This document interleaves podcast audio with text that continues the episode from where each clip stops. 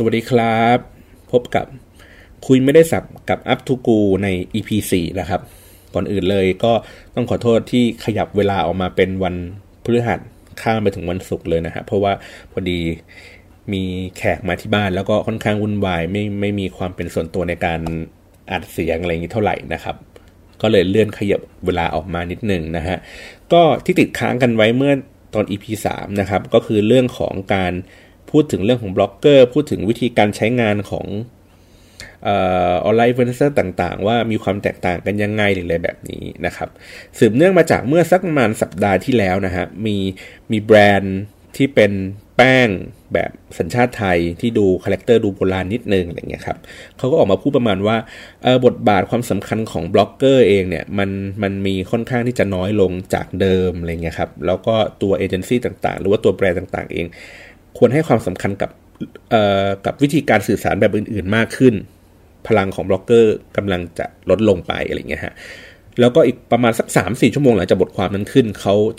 คนที่ให้ให้ข้อมูลลักษณะดังกล่าวเนี่ยเขาก็มาขอโทษว่าเฮ้ยไม่ใช่นะบล็อกเกอร์ทั้งหลายครับเราไม่เคยลืมคุณเลยนะครับเรามีทุกวันนี้ได้ก็เพราะพวกคุณนะครับอะไรเงี้ยเพราะว่าบทความนั้นค่อนข้างที่จะสะเทือนวงการบล็อกเกอร์อยู่เหมือนกันบางคนก็ถึงกับแบบบอกว่าไม่ใช้ของแกแล้วหรืออะไรแบบนี้นะครับซึ่งจริงๆแล้วแบรนด์ที่ที่ที่เขามาได้ในทุกวันนี้ที่เขาสามารถที่จะไปพูดกับผู้คนได้ว่าบล็อกเกอร์อาจจะมีบทบาทที่ลดลงแล้วอะไรเงี้ยเขาก็เกิดขึ้นมาจากตัวบล็อกเกอร์นะหมายถึงว่าเขาก็เป็นคนที่จะนำโปรดักต์นี้เอาไปให้กับบล็อกเกอร์ได้ทดลองใช้หรืออะไรแบบนี้เพื่อให้เกิดกระแสให้ผู้คนพูดถึงพูดถึงสินค้าตัวนี้มากขึ้นอะไรเงี้ยครับถ้าเกิดใครได้ไปเรียนในเรื่องของโซเชียลมีเดียการทำมาร์เก็ตติ้งบนโลกออนไลน์เงี้ยครับเคสของผลิตภัณฑ์ตัวนี้จะถูกพูดถึงในวงการการศึกษาค่อนข้างที่จะบ่อยนะครับพูดถึงเรื่องของการประสบความสำเร็จในการที่จะเปลี่ยนเปลี่ยนแพ็คเกจนะครับเปลี่ยนลุคเปลี่ยนวิธีการนำเสนอวิธีการเล่าเรื่องแล้วก็ใช้พลังในโลกโซเชียลมีเดียในการขับขับเคลื่อนและผลักดันไอ้แบรนด์แคมเปญตัวนี้ให้ให้มันสำเร็จขึ้นนะฮะก็ในสภาวะเมื่อสักประมาณ สามถึงสี่ ปีที่แล้วผมผมก็ยอมรับว่ามันเป็นเรื่องที่ใหม่นะแต่วันนี้แม้ว่ามีใครจะมาทำตามรอยนั้นก็ตามเนี่ยมันก็ไม่รับประกันว่าจะประสบความสำเร็จแล้วนะครับเพราะว่ามันมันมีปัจจัยหลายๆอย่างที่ที่มันทำให้ในเวลานั้นมันทำได้ในเวลานี้มันทำไม่ได้แล้วโอเคไม่เป็นไรทีนี้ผมก็จะพูดในภาพรวมของของกลุ่มคนที่มีอิทธิพลทางความคิดในโลกออนไลน์หรือว่าเรียกว่าออนไลน์อินฟลูเอนเซอร์กันนะครับคำคำนี้มันเป็นคำที่เขาเรียกไงเป็นคำเรียกกว้างๆของกลุ่มบุคคลที่ที่สามารถที่จะชักจูงให้คนน่ะเชื่อในสิ่งสิ่งนั้นได้ว่าคนคนนี้พูดชี้นำไปทางนี้ทางนั้นนะครับแล้วก็ทำให้คนเขาคล้อยตามไปได้เนาะในในในคำคำนี้ครับมันมันดูคือเขาจะเขาจะใช้คำนี้ในเรื่องของการตลาดค่อนข้างเยอะแต่ในความรู้สึกของผมเนี่ยมันมันอาจจะไม่ได้หมายความถึงเรื่องของการตลาดหรือเรื่องของการขายของอะไรอย่างนี้อย่างเดียวนะมันพูดถึงเรื่องของผู้นำทางความคิดในในในมุมมองต่างๆเช่นมุมมองทางด้านศิลปะมุมมองในเรื่องของความเชื่อการมองผู้คนการมองสังคมในเรื่องของการเมืองอะไรต่างๆนะครับออนไลน์อินฟลูเอนเซอร์เองอ่ะค่อนข้างมีอิทธิพลในการที่จะชี้นำผู้คนไปนะครับจริงๆมันมีทฤษฎีของทางนิเทศศาสตร์เองอ่ะที่พูดถึง เอ่อ เรื่องของผู้นำทางความคิดนะครับก็คือก่อนหน้านี้เขาเขาเขาเขายังไม่มีคำนี้นะเรื่องของอินฟลูเอนเซอร์ครับก่อนหน้านี้เขาเชื่อว่าเอ่อคนที่มี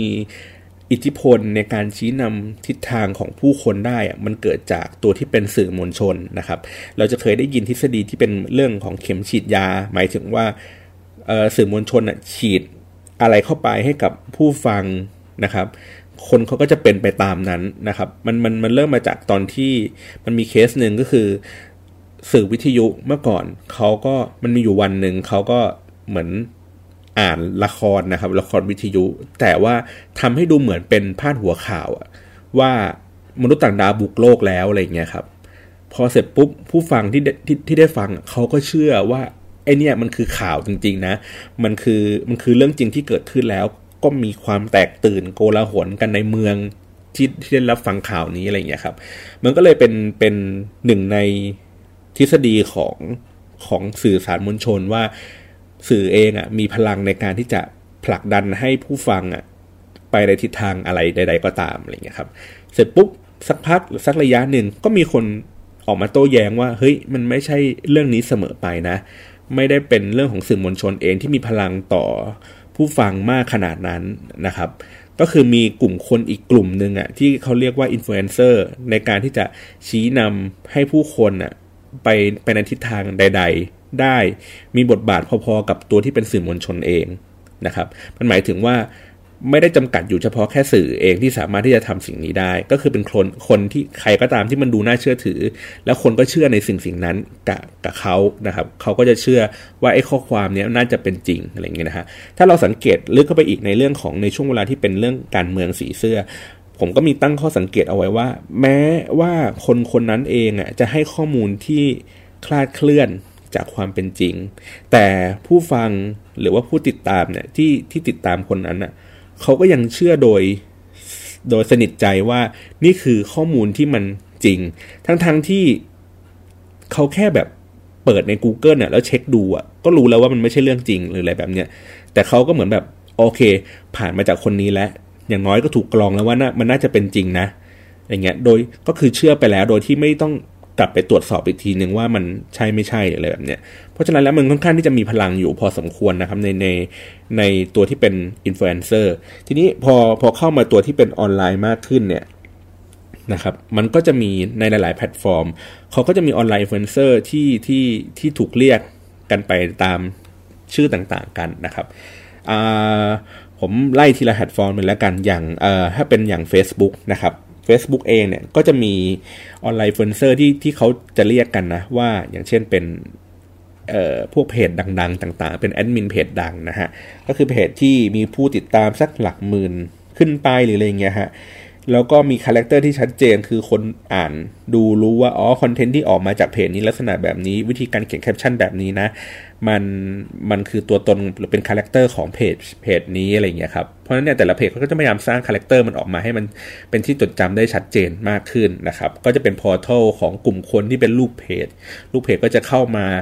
เลี้ยงให้เกิด engagement หรือว่าการสร้างการกระจายการแชร์คอนเทนต์ออกไปมากขึ้นเพื่อจะเกณฑ์คนเข้ามาไลค์ในเพจนี้มากขึ้นนะครับผมก็จะเรียกกลุ่มคนพวกนี้ว่าเป็นพวกเพจดังเนาะโอเคเอ่อแล้วก็จะมี Net Idol นะครับที่อยู่บนบนเอ้ยไม่เอาเดี๋ยว Net Idol เดี๋ยวค่อยเล่าทีหลังโอเคใน Facebook ก็จะเป็นเพจดังก่อนนะครับในพันทิปก็จะเป็นเอ่อเจ้าของกระทู้นะครับก็จะมาตั้งตั้งกระทู้ขึ้นมาบางคนก็ได้รับเครดิตดีไปถึงว่าเป็นคนที่ไปเที่ยวบ่อยอะไรเงี้ยครับก็จะถ่ายรูปมารีวิวตั้งกระทู้ขึ้นมาแล้วก็จะมี engagement ก็คือเรื่องของการแจกอมยิ้มการมาคอมเมนต์อะไรเงี้ยหรือว่าการแชร์ลิงก์เนี้ยออกไปกระจายให้คนเข้ามาดูเข้ามาอ่านมากขึ้นอะไรเงี้ยครับแล้วก็หลังๆพักหลังๆก็คือพอมีคนเข้ามาตั้งกระทู้รีวิวก็สุดท้ายประโยคข้างล่างก็อย่าลืมติดตามเพจเรานะเราก็รีวิวหลายๆอันอยู่เหมือนกันอะไรเงี้ยครับมันมันมันก็จะเป็นอีกแบบนึงมีกิมพันทิปแล้วอ่ะ Twitter Twitter ก็อาจจะง่ายหน่อยก็คือดูจากจำนวนที่เป็น follow เยอะๆนะครับหรือว่าจริงๆแล้วอาจจะไม่ follow เยอะๆอาจจะไม่ได้มีมีปัจจัยที่จะกลายเป็นออนไลน์อินฟลูเอนเซอร์ได้เพราะบางทีมันก็เป็น user ผีหมายถึงว่าผมผมผมผมเคยไปคุยกับฝรั่งเขาก็บอกว่าเขาก็ถามว่า Twitter ผมมันมีมี follow เท่าไหร่ผมก็บอกมีมาสักหมื่นกว่าๆมั้ง หนึ่งหมื่นสองหมื่น อะไรเงี้ยเขาก็แบบว่าอ๋อเหรออยู่ไปซื้อแถวบังกลาเทศมาเหรออะไรเงี้ยคือคือในจำนวน user จำนวนที่ follow มาเนี่ยมันก็อาจจะไม่ได้วัดคุณภาพของการมีพลังในการสื่อสารกับผู้คนได้มากนักนะครับก็แต่ว่าจริงๆมันเป็นตัวเลขที่วัดผลได้ง่ายๆเวลาเราไปเคลมกับลูกค้าว่าเฮ้ยคนนี้น่าจะมีพลังนะเพราะว่าการชักจูงให้ใครสักคนหนึ่งเชื่อในข้อมูลนั้นหรือไม่เชื่อในข้อมูลนั้นน่ะเวลามันวัดผลจริงๆมันวัดค่อนข้างยากว่าเขาอ่านแล้วเขารู้สึกเชื่อไหมสมมุตินะฮะผมทวิตไปในเรื่องบอกว่า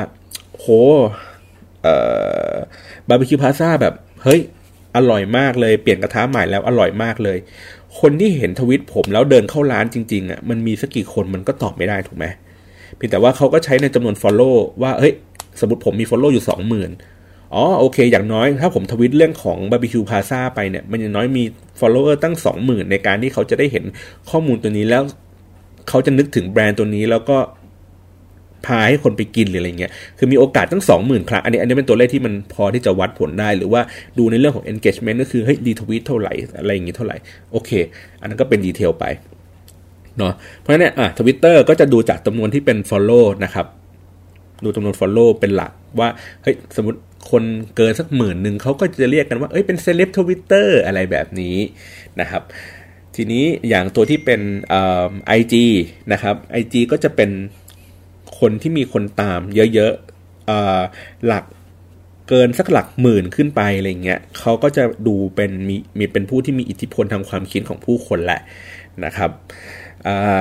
ใน ไอ จี ก็จะมีความพิเศษอีกก็คือว่ามีคนที่เป็นเหมือนดาราคนที่โด่งดังในโลกออฟไลน์เข้ามาเล่นนะครับในในในในโลกออนไลน์มากขึ้นอะไรแบบเนี้ยหรือคนที่เกิดมาจากออนไลน์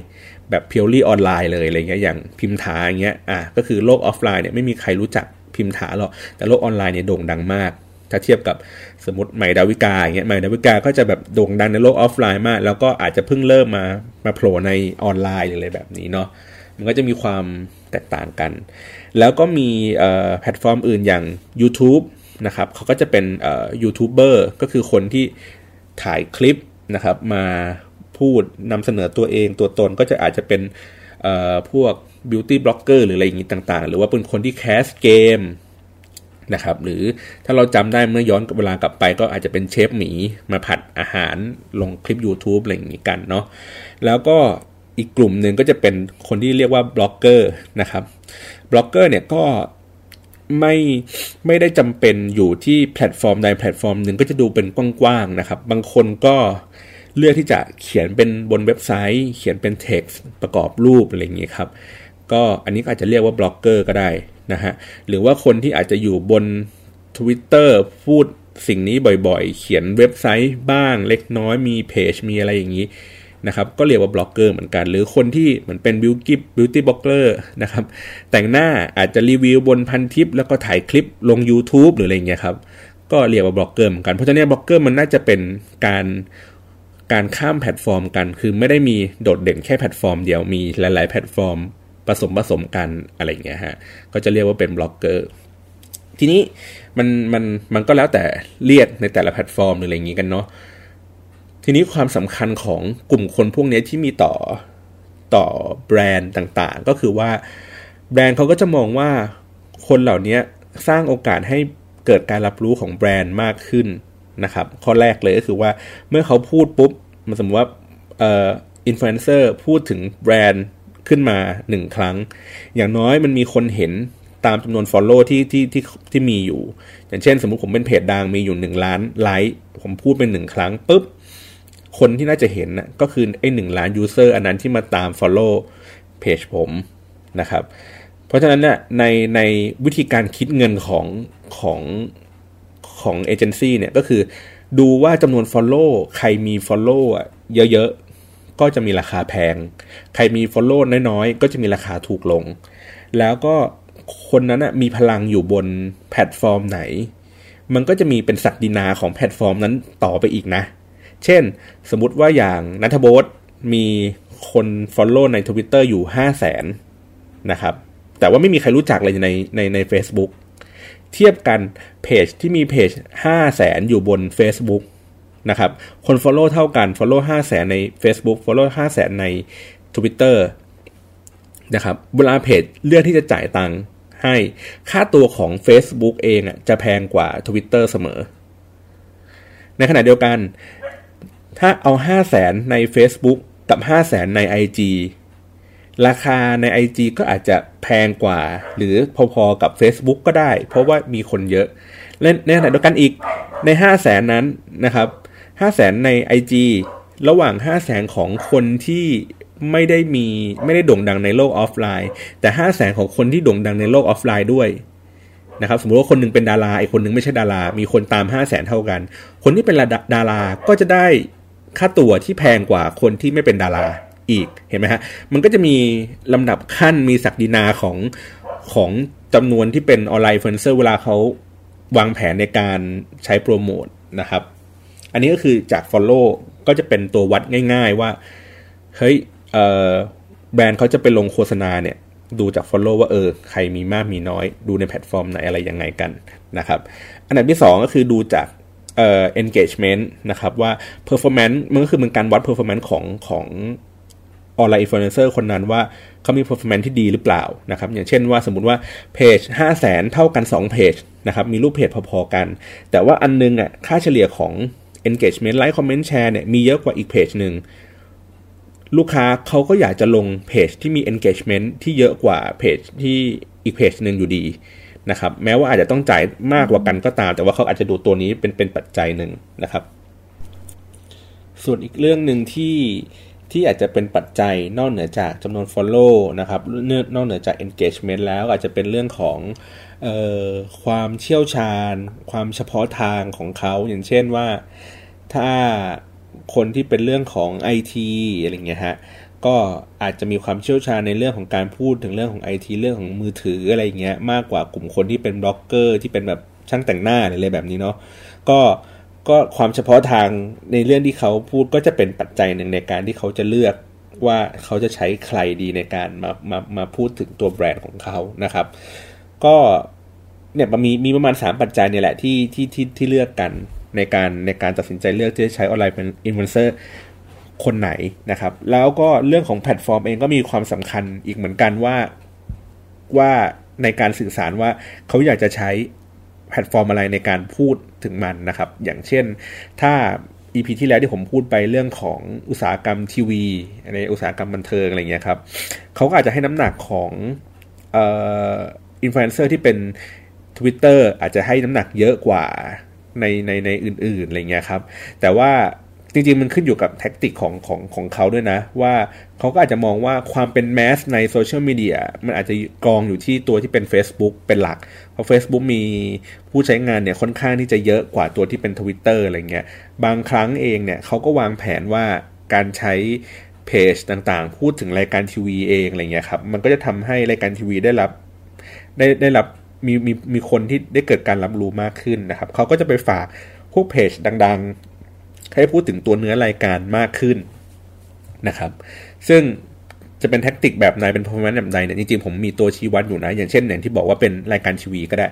นะครับการที่การที่ใช้เพจดังๆในการพูดถึงรายการทีวีพวกนั้นน่ะเอ่อคือเขาก็มองว่าพอเพจดังมีคนตามเขาอยู่เป็นหลักแสนอย่างเงี้ยครับการที่ให้เพจดังอ่ะพูดถึงรายการทีวีเองก็จะทำให้คนรับรู้เป็นหลักแสนแต่เขาก็ไม่ได้มองว่าไอ้เพจนั้นน่ะกลุ่มคอทาร์เก็ตของเขาก็คือใครอย่างเช่นเอ่อเพจเอ่อสมมุติสัตว์โลกอมตีนอะไรอย่างเงี้ยครับให้พูดโปรโมทแบบรายการให้พูดโปรโมทเอ่อสินค้าไอติมหรืออะไรอย่างเงี้ยมันก็ดูประหลาดดูตลกอ่ะมันดูไม่เข้ากันอ่ะถูกไหมเพจมันเป็นพูดถึงเกี่ยวกับเรื่องของสัตว์ความกวนตีนของสัตว์ความสนุกความตลกของสัตว์ความน่ารักของสัตว์อะไรเงี้ยแต่แบบให้พูดถึงโปรดักต์ที่ไม่เกี่ยวข้องอะไรกับสัตว์เลยอะไรเงี้ยมันก็ดูแปลกๆดูไม่ค่อยเข้ากันนะครับมันก็เลยมีมีมีผลก็คือว่าพอเราให้เราเชื่อว่าออนไลน์อินฟลูเอนเซอร์มีพลังได้เนี่ยเกิดขึ้นจากตัวที่เป็น follow เยอะๆที่เป็นเอ่อ engagement เยอะๆแล้วก็มีความเป็นเฉพาะทางมากขึ้นอะไรเงี้ยแบรนด์ต่างๆก็แบบเหมือนเหมือนเหมือนเลือกใช้กลุ่มคนที่ไม่ถูกต้องอะฮะคือเห็นว่ามี follow เยอะมี engagement ดีโอเคกูไปสปอนเซอร์เพจนี้เลยนะฮะแล้วก็ทำทุกวิธีทางที่ให้เพจนั้นนะให้พูดถึง product เขาให้ได้นะครับบางครั้งก็มีเอ่อ creative idea ว่าโอเคคุณช่วย blend คำพูดของที่จะพูดถึงสินค้าเราให้เป็นสไตล์ของเพจคุณหรือบางทีก็ส่งไปดื้อๆเลยให้มันพูดแบบโง่ๆเลยคิดแคปชั่นให้เลยแล้วก็โพสต์ไปอย่างเดียวว่างั้นนะครับซึ่งไอ้โพสต์ไปอย่างเดียวเราก็จะเห็นในในในพวก ไอ จี ที่เราจะให้ให้ดาราเนี่ยโพสต์สินค้าก็คือถือสินค้าขึ้นมาแล้วก็แค่นั้นเองบรรยายสรรพคุณในแคปชั่นข้างล่างแล้วก็จบนะครับไปก็มันก็จะสังเกตว่าวิธีการทำแบบเนี้ยมันไม่ได้ engagement ที่เยอะอย่างที่เป็นที่ควรจะเป็นนะฮะคือปกติ original content เนี่ย engagement ก็จะได้ระดับสักสมมุติว่าเป็น หนึ่งร้อยเปอร์เซ็นต์ การที่เรามีแบรนด์เข้าไปเป็นไปไปอยู่ในเพจนั้นไปอยู่ในโพสต์ตัวนั้นปุ๊บ performance อย่างน้อยมันจะต้องดรอปลงราวๆสัก ห้าสิบเปอร์เซ็นต์ เป็นเป็นเป็นค่า average อยู่แล้วอะไรอย่างเงี้ยครับแล้วก็ที่เราเห็นว่าคอนเทนต์เนี่ยมันมันไปได้ไกลมากขึ้นก็คือเขาก็อัดตังลงไปใน Facebook ad ซื้อโฆษณาให้มันกระจายออกไปได้ไกลมากขึ้นแต่ว่าเดี๋ยวผมเอาไว้พูดข่าวหลักแล้วกันว่า Facebook ad เนี่ยมันช่วยในการทำแคมเปญพวกนี้ยังไงเพราะมันมีความสำคัญมากมากขึ้นเรื่อยๆนะฮะโอเคก็มันก็จะมีความแตกต่างกันกันในแต่ละแพลตฟอร์มเช่นเดียวกันนะครับอย่างเมื่อกี้ผมพูด Facebook ค่อนข้างเยอะแล้วใน ไอ จี เอง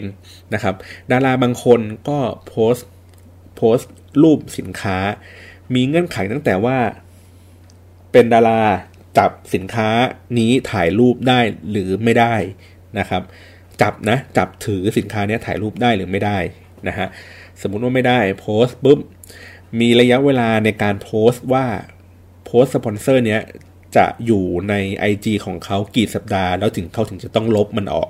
ก็มีเหมือนกันนะครับหรือว่าบางคนก็จะไม่ลบอยู่ไว้เฉยๆก็มีหรืออะไรแบบนี้นะครับราคาก็จะถูกคิดกันเป็นแพ็คเกจอะไรอย่างนี้ไปผมไม่ระบุราคาละกันเพราะว่ามันมันมันขึ้นอยู่กับคนแต่ละคนในการในการเลือกใช้อะไรอย่างนี้นะฮะก็จะมีความมีรายละเอียดของมันอยู่พอสมควรในในการเลือกใช้ใน ไอ จี อะไรอย่างเงี้ยนะครับหรือแม้กระทั่งแบบสมมติยูทูบเบอร์เองเราก็จะเห็นว่าคนที่แบบคือเขาก็จะพยายามไทยอินเข้าไปอยู่ในตัวรายการอะไรอย่างงี้มากขึ้นนะครับก็ให้คิดว่า YouTube อ่ะมันก็จะเหมือนกับรายการทีวีก็คือว่าสปอนเซอร์พยายามที่จะเข้าไปอยู่ในในรายการใดรายการหนึ่งเข้าไปก็อาจจะเป็นซื้อแต่ซื้อโฆษณาที่เป็นหัวคลิปบน YouTube นะครับก็คือว่าขึ้นว่าเป็น P-Row อ่ะก็คือก่อนที่จะดูคลิปก็ดูโฆษณาเขาก่อนนะครับซื้อเป็นแบนเนอร์ก็มีอันนี้คือแบบเบาๆหรือว่าซื้อไปในเนื้อคอนเทนต์ก็คือไปเบลนด์มันออกมาถ้าเราเห็นภาพชัดๆหน่อยก็จะเป็นพวกเฟสเฟ่ที่เอาสปอนเซอร์เข้ามาอยู่ในในเนื้อรายการเบลนด์อินเข้าไปเลยไม่ได้เป็นเป็นป้ายประดับแปะท้ายรายการเหมือนที่เราเคยเห็นตามรายการทีวีอะไรเงี้ยครับเขาก็จะเบลนด์อินเข้าไปแล้วก็โจทย์ที่ที่ที่เฟสเฟ่มันทำเนี่ยก็คิดขึ้นมาเองโดยรับโจทย์มาจากลูกค้าคิดสเกลมาว่าเฮ้ยมันวิ่งไปได้ไกลมากที่สุดแค่ไหนไม่ถึงว่าไอเดียนะคิดไปได้ไกลสุดแค่ไหนเถื่อนสุดแค่ไหนอะไรอย่างเงี้ยฮะแบรนด์รับได้ไหมถ้าแบรนด์รับได้โอเคทำลงตัวกันอะไรอย่างงี้ทุกอย่างนะครับโอเคหรือว่าแม้กระทั่งตัวที่เป็นพันทิปเองเนี่ยครับก็จะมีมีคนมาปรึกษาผมอยู่บ่อยๆนะว่าเฮ้ยอยากทำซีดดิ้งว่ะทำยังไงอะไรอย่างเงี้ยครับซีดดิ้งอ่ะมันก็คือการที่ให้คนอ่ะมาพูดถึงตัวตัวผลิตภัณฑ์แบบหลอกๆอะครับหมายถึงว่าคนนั้นเขาอาจจะใช้งานจริงหรือไม่ไม่ใช้งานจริงก็ได้แต่เหมือนบังคับให้เขามาพูดถึงตัวแบรนด์แบรนด์นั้นขึ้นมาจริงๆการทำซีดดิ้งอ่ะมันก็คล้ายๆกับการที่เราจ้างออนไลน์อินฟลูเอนเซอร์จ้างบล็อกเกอร์จ้างคนนั้นคนนี้จ้างดารามาพูดเหมือนกันเพียงแต่ว่าซีดดิ้งมันจะเป็นไมโครกว่ามันจะมันมันจะเล็กกว่าการจ้างตัวใหญ่ๆตัวที่เป็นแบบเอ่อมีพลังเยอะๆครับอันนี้คือจ้างเหมือนเป็นผู้ใช้งานจริงๆแล้วมาพูดเพราะเขามีความเชื่อว่าคนมันน่าจะไม่เชื่อพลังของออนไลน์อินฟลูเอนเซอร์เท่ากับเชื่อของคนที่ได้ใช้งานเองจริงๆหรืออะไรแบบเนี้ยแบบปากต่อปากอะไรเงี้ยฮะ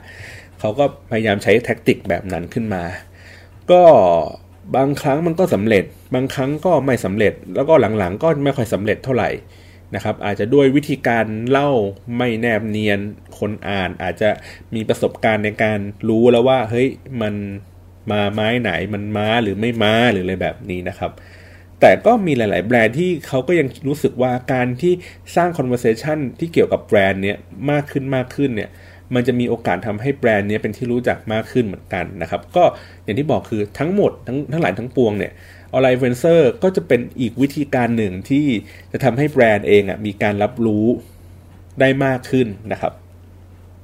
ต่อมาเมื่อรับรู้อย่างเดียวแล้วอ่ะมันอาจจะไม่พอบางแบรนด์มันต้องมีการเหมือนได้ทดลองใช้อ่ะได้ได้มากได้ได้พูดถึงประสบการณ์ในการใช้งานมันมากขึ้นอะไรอย่างเงี้ยครับก็เริ่มจะเป็นเรื่องของการรีวิวเนาะก็ไม่ได้พูดถึงตัวแบรนด์อย่างเดียวแล้วพูดถึงความรู้สึกที่มีต่อแบรนด์ที่มีต่อสินค้าตัวนั้นมากขึ้นไปอีกอะไรเงี้ยครับเพราะฉะนั้นเนี่ยการการที่ทำให้คนอ่ะไปรีวิวได้ปุ๊บเนี่ย มันก็อาจจะใช้ออนไลน์เฟนเซอร์ได้ได้แคตตากอรีที่น้อยลงจากเดิมที่การแค่พูดเมนชั่นตัวแบรนด์นี้เฉยๆอย่างเงี้ยครับอาจจะเป็นเราอาจจะไปฝากให้ดาราพูดก็ได้หรืออาจจะฝากให้เพจดังพูดถึงมันก็ได้อะไรอย่างนี้แต่พอเป็นเรื่องของการรีวิวปุ๊บเราอาจจะให้ดาราพูดไม่ได้แล้วเพราะดาราเขาไม่ยอมเราอาจจะให้เพจดังพูดไม่ค่อยได้แล้วเพราะว่า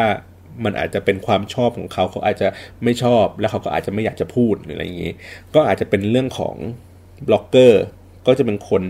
มีประสบการณ์ในการใช้งานพวกนี้แล้วก็เลือกตามรสนิยมของของของตัวเองก็คือกลายว่าบล็อกเกอร์ขายรสนิยมของขายประสบการณ์ขายขายความรู้สึกของตัวเองอ่ะออกไปมากขึ้นอะไรอย่างนี้นะฮะเราก็จะเห็นว่ามันก็จะเป็นสายที่เอ่อเป็นบล็อกเกอร์ที่เป็นบิวตี้บล็อกเกอร์หรือว่าคนที่เป็นชิมอาหารอะไรอย่างเงี้ยครับถ้าเรานึกภาพย้อนกลับไปไกลๆเลยก็คือเหมือนแม่ช้อยนางรำอะไรอย่างเงี้ยครับแบบเปิดพิสดารถ้าเราเห็นตรานี้คือโอเคเราเราเชื่อว่าเฮ้ยอาหารร้านนี้มันต้องอร่อยแน่ๆหรืออะไรแบบนี้เนาะแล้วก็มันก็เลยกลายมาเป็นอยู่บนโลกออนไลน์ก็คือว่าถ้าสมมุติว่าบล็อกเกอร์คนนี้ไปรีวิวการันตีมาแล้วว่าเฮ้ยมันอร่อยอย่างเงี้ยเราก็จะเชื่อว่าร้านนี้มันอร่อยอะไรแบบนี้นะครับอ่ะเมื่อกี้มีการรับรู้แล้วใช่ไหมฮะมีเรื่องของการประสบการณ์แล้วสุดท้ายปลายทางก็คือเป็นเรื่องของอันนี้เป็นเป็นตัวของแบรนด์นะเรื่องของการที่จะแบบไลฟ์ให้คนเนี่ยที่อยู่บนโลกออนไลน์ให้กลายเป็นผู้ซื้อกลายเป็นผู้ใช้งานของเขาจริงๆอันนี้คือสเตจที่ยากที่สุดนะครับแล้วก็เป็นเป็นสเตจที่ที่มีความสำคัญในในในโลกปัจจุบันนี้มากขึ้นนะครับจากเมื่อก่อนปกติอ่ะคนก็แค่แบบเอ้ยก็อยากจะ พี อาร์ แบรนด์ก็ให้เกิดการรับรู้โดยทั่วไปนะครับหรือว่าให้เกิดการทดลองใช้เพื่อให้เกิด engagement อะไรบางสิ่งบางอย่างให้คนยั่วให้คนแบบอยากจะซื้อแต่ว่าสุดท้ายแล้วมันไม่ได้ตอบโจทย์ในเรื่องของ อาร์ โอ ไอ ของเขาในเรื่องของการที่เขาลงทุนจ้างผู้คนจ้างออนไลน์อินฟลูเอนเซอร์ไปจำนวนหลักแสนหลักล้านอะไรเงี้ยสุดท้ายแล้วมันสะท้อนถึงยอดขายเขามากน้อยแค่ไหนนะครับนี่คือความท้าทายของของคนที่ทำดิจิทัลแคมเปญว่าเฮ้ยทำยังไงให้สุดท้ายแล้วคนมันรอให้คนน่ะมาซื้อของของเขาจริงๆนะแล้วไอ้คนที่ซื้อของของเขาจริงๆเนี่ยมันมาจากช่องทางอะไรมาจากออนไลน์เท่าไหร่นะครับก็คือเขาต้องมีตัวชี้วัดที่มันเห็นชัดๆวิธีการในการทำให้ถึงสเตจนั้นได้เนี่ยเอ่อมันก็จะมีตั้งแต่การที่ออกโปรโมชั่นออกแคมเปญออกอะไรบางสิ่งบางอย่างเพื่อ verify ว่าอ๋อเขาเห็นแคมเปญตัวนี้นะเขาเห็นโปรโมชั่นตัวนี้นะมันมาจากออนไลน์แท้ๆคิดง่ายๆแบบเร็วๆก็คือว่าเวลาเราไปร้านอาหารนะครับแล้วเราเห็นว่าเฮ้ยถ้าคุณมากดไลค์เพจเราเพจของร้านเนี่ยคุณก็จะได้รับส่วนลดนั้นทันทีไปเลย สิบเปอร์เซ็นต์ เห็นไหมฮะก็คือว่าตัวร้านค้าเองอ่ะเขาก็จะรู้แล้วว่าอ๋อโอเคเนี่ยคนเนี้ยยอดขายเนี่ยมันมาจากออนไลน์เดือนนึงเดือนนึงเขามีคนที่มาจากออนไลน์เนี่ยเท่าไหร่นะครับแต่พอมันเป็นแบรนด์ใหญ่ๆมากขึ้นมากขึ้นเรื่อยๆเนี่ยสเกลที่ใหญ่ขึ้นใหญ่ขึ้นเรื่อยๆเนี่ยการทำสเตจแบบนี้มันก็จะยากขึ้นเช่นเดียวกันนะครับก็บางครั้งเราก็จะเห็นออนไลน์อินฟลูเอนเซอร์เนี่ยให้ให้เหมือนเป็นโค้ดอะไรบางสิ่งบางอย่างว่าโอเคใช้โค้ดนี้นะไปกรอกซื้อของออนไลน์สมมติผ่าน Lazada ก็ได้เอาโค้ดเนี้ยคุณไปกรอกปุ๊บคุณจะได้รับส่วนลดทันทีสมมุติ สิบเปอร์เซ็นต์ ยี่สิบเปอร์เซ็นต์ อะไรอย่างเงี้ยครับถ้าเกิดว่าคุณได้ซื้อของตามที่เรารีวิวไปอะไรแบบเนี้ยมันก็จะทำให้ตัวแบรนด์เขาเนี่ยเริ่มที่จะวัดผลได้ว่าอ๋อพลังของออนไลน์อินฟลูเอนเซอร์ที่เขาลงทุนไปเนี่ยสุดท้ายมันสะท้อนออกกลับมาที่ยอดขายได้ราวๆเท่าไหร่นะครับซึ่งผมว่าตัวเนี้ยมันเป็นส่วนสำคัญที่จะกระเทือนต่อออนไลน์อินฟลูเอนเซอร์มากกว่าเรื่องของ engagement ด้วยซ้ำนะครับเพราะเรื่องของ engagement เนี่ยปัจจุบันเนี้ยมันสามารถที่จะ boost ได้เนาะผ่านการซื้อ Facebook Ad สารพัดนั่นนู่นนี่อะไรอย่างนี้ไปแต่เรื่องของการที่ drive ให้คนไปถึงยอดขายถึงหน้าร้านถึงการมีประสบการณ์แม้กระทั่งแค่ทดลองใช้ทดลองขับหรืออะไรแบบเนี้ยฮะไอ้สเตจเนี้ยมันค่อนข้างที่จะยากอะในการที่ทำให้คือออนไลน์อินฟลูเอนเซอร์เองอะค่อนข้างยากที่จะที่จะทำชักจูงให้คนอะไปทำในสิ่งสิ่งนั้นได้คือโอเคคนอาจจะเชื่อว่าข้อมูลมันเป็นแบบนี้แบบนั้นก็ตามแต่สุดท้ายแล้วคนที่กล้าคนที่ติดตามออนไลน์อินฟลูเอนเซอร์คนนั้นเนี่ยแล้วเขาไปลองทำจริงๆลองซื้อมันจริงๆลองใช้มันจริงๆเนี่ยอืมมันต้องเป็นคนที่แบบมีพลังมากๆเลยเป็นคนที่แบบสามารถมีอิทธิพลทางความคิดกะกะกับผู้ใช้งานพอสมควรเลยมั้ยฮะมันก็คือความท้าทายของตัวออนไลน์อินฟลูเอนเซอร์เองที่จะต้อง พัฒนาศักยภาพตัวเองอยู่ตลอดเวลานะครับสร้างความน่าเชื่อถือสร้างประสบการณ์ให้ให้ให้มากขึ้นนะครับแล้วก็ลองลองมีวิธีการในการเล่าเรื่องใหม่ๆที่รู้สึกว่าเออเราเล่าแบบนี้นะคนชอบอะไรเงี้ยคนคนมีฟีดแบ็กที่ดีอะไรแบบนี้นะฮะก็ปรับปรุงวิธีการกันต่อไปเรื่อยๆหรือว่าขยายช่องทางให้ตัวเองแข็งแกร่งมากขึ้นอย่างสมมติว่าผมอาจจะเขียนเว็บเว็บบล็อกอะไรอย่างนี้อยู่แล้วอะไรเงี้ยฮะก็ขยายออกไปทางไปเปิดเพจเพิ่มขึ้นไปด้วยอีกอันนึงไหมอะไรอย่างนี้ก็คือขยายแพลตฟอร์มมากขึ้นให้ให้มีช่องทางที่หลากหลายในการเข้ามาถึงตัวคอนเทนต์มากขึ้นอะไรแบบนี้นะครับเพราะฉะนั้นแล้วออนไลน์อินฟลูเอนเซอร์เองโดยสรุปนะครับก็คือว่าก็จะมีแพลตฟอร์มที่เขาเก่งและโดดเด่นอยู่นะครับแล้วก็วิธีการเลือกใช้แต่ละคนแต่ละแพลตฟอร์มก็ต้องดูจุดวัตถุประสงค์หลักของการสื่อสารว่าเราต้องการที่จะสร้างให้เกิดการรับรู้แบบในเชิงวงกว้างหรือเราต้องการที่จะสร้างประสบการณ์ให้ให้คนเขารู้สึกว่าเฮ้ยใช้สิ่งนี้แล้วมันดีแล้วมันเชื่อก็ต้องให้คนที่เขามีความเชี่ยวชาญในบางเรื่องเป็นคนพูดนะครับหรือว่าเราต้องการเอ่อ engagementนะครับให้คนมาไลค์คอมเมนต์แชร์มากขึ้นเพื่อเพื่อขยายการรับรู้ให้มากขึ้นไปอีกหรือสุดท้ายจริงๆแล้วเราต้องการตัวที่เป็นยอดขายว่าเออยอดขายนี่แหละมันจะเป็นตัวชี้วัดที่สำคัญเพราะฉะนั้นแล้วเนี่ยให้คิดถึงตัววัตถุประสงค์เป็นหลักก่อนว่าเราจะใช้แคมเปญเนี้ยออกแบบแคมเปญนี้มาเพื่ออะไรนะครับเพื่ออะไรเสร็จปุ๊บแล้วเราถึงค่อยเลือกตัวที่เป็นออนไลน์อินฟลูเอนเซอร์ว่าแพลตฟอร์มไหนที่น่าจะเหมาะกับตัวนี้แล้วก็ดูย่อยลงไปอีกว่าเฮ้ยคนนี้มี performance ที่ดีไหมคนนี้มีวิธีการเล่าเรื่องที่ดีหรือเปล่านะครับผมยกตัวอย่างอย่างแบรนด์นึงที่ผมเคยทำไอเดียนึงที่ผมเสนอไปก็คือว่าปกติเราจะเลือกออนไลน์อินฟลูเอนเซอร์ที่เป็นคนนะครับปัญหาก็คือว่าพอมันเป็นคนปุ๊บเนี่ยบางคนเนี่ยมันก็จะไม่ผ่านการคัดเลือกของผมก็คือว่าคนคนนั้นเองเขาอาจจะพรีเซนต์ตัวเขาเองอะมากกว่าผลิตภัณฑ์หมายถึงว่าในรูปสมมุติเราดูใน ไอ จี นะฮะรูปสมมุติย้อนหลังไปสิบสองรูปล่าสุดเนี่ยเน็ตไอดอลบางคนเนี่ยเขาก็จะเห็นพรีเซนต์แต่แบบมุมที่เขาสวยที่สุดของเขาอะเขาจะโพสต์แต่หน้านี้แบบนี้แบบนี้แบบนี้แบบนี้หันกันอยู่หน้าเดียวผมก็จะเรียกว่ามนุษย์หน้าเดียวพอเป็นมนุษย์หน้าเดียวปุ๊บการที่มี product อะไรก็ตามไปอยู่ในใน ไอ จี ของเขาอะครับเขาก็ต้องเอาหน้าที่เขาสวยๆที่เขามั่นใจอยู่แล้วเนี่ยแล้วก็มีไอ้ product เนี้ยไปแปะอยู่ข้างๆหน้าเขาซึ่งมันไม่ดูไม่เข้ากันเลยอะเออแต่บางแบรนด์เขาก็จะรู้สึกว่าเฮ้ยแต่คน follow เขาเยอะนะมันก็น่าจะทำให้เกิดการรับรู้ที่ดีขึ้นได้อะไรเงี้ยผมก็มองในมุมกลับกันว่าเฮ้ยจริงๆแล้วเนี่ยคนแบบเนี้ยผมว่าไม่ค่อยน่าที่จะให้แบรนด์เข้าไปอยู่เพราะว่าจริงๆแล้วเขาอ่ะต้องการที่จะขายตัวเองอ่ะให้เป็นที่รับรู้ให้คนอื่นเขารับรู้มากขึ้นเพราะฉะนั้นแล้วมันมันไม่ได้เป็นคือแบรนด์ไม่ได้มาส่งเสริมให้อ่ะครับเหมือนแบรนด์ก็ต้องเกาะภาพลักษณ์ของเขาต่อไปซึ่งมันก็จะมีความเสี่ยงว่า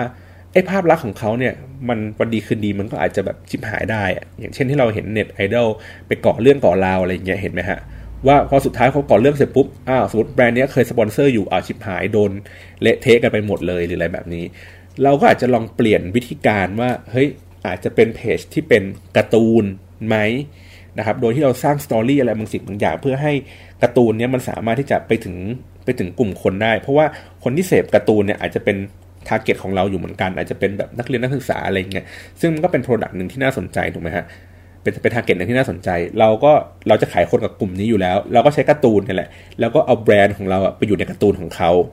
นะครับหรือว่าอย่างเช่นอย่างเช่นแบบพวกเพจทุนหัวของบ่าวหรืออะไรอย่างเงี้ยเราก็จะเห็นได้ว่าหลายๆแบรนด์เนี่ยเขาก็จะเบลนด์อินเข้าไปอยู่ในตัวของคอนเทนต์เพิ่มเข้าไปอีกก็คือว่าสมมติพูดถึงเรื่องของหมาของแมวอะไรอย่างนี้อยู่แล้วนะครับแต่ว่าสินค้าของเขาอาจจะไม่เกี่ยวข้องกับหมาแมวแต่คนที่ชอบหมาแมวอาจจะเป็นลูกค้าของสินค้าตัวนั้นอยู่เราก็จับไอ้พวกเนี้ยเบลนด์อินเข้าไปอยู่ในเพจพวกนี้ไปนะครับมันก็จะเป็นวิธีการที่น่าสนใจมันก็จะขยายสโคปว่าเราไม่จำเป็นที่ต้องหาออนไลน์อินฟลูเอนเซอร์ที่เป็นตัวบุคคลแล้วแต่อาจจะเป็นเหมือนคาแรคเตอร์หรือว่าเป็นคอนเซปต์หรือว่าเป็นสไตล์อะไรบางอย่างก็ได้นะครับก็วันนี้ก็พูดถึงเรื่องของออนไลน์อินฟลูเอนเซอร์ค่อนข้างเยอะแล้วนะครับก็ใครมีคำถามอะไรก็มาคอมเมนต์ด้านล่างกันได้นะฮะว่าอยากจะรู้เรื่องอะไรมากขึ้นนะครับส่วนเรื่องสัปดาห์ต่อไปที่อาจจะมานำเสนอก็เดี๋ยวผมขอคิดดูก่อนเนาะวันนี้ ก่อนหน้านี้เราก็พูดกันเรื่องของโซเชียลมีเดียเยอะแล้วหรือว่าอยากจะฟังเรื่องอื่นๆอะไรอย่างนี้ก็คอมเมนต์มาได้เหมือนกันนะครับวันนี้ก็สมควรแก่เวลาแล้วขอบคุณมากสำหรับการรับฟังนะครับรอติดตามชมตอนต่อไปวันนี้สวัสดีครับ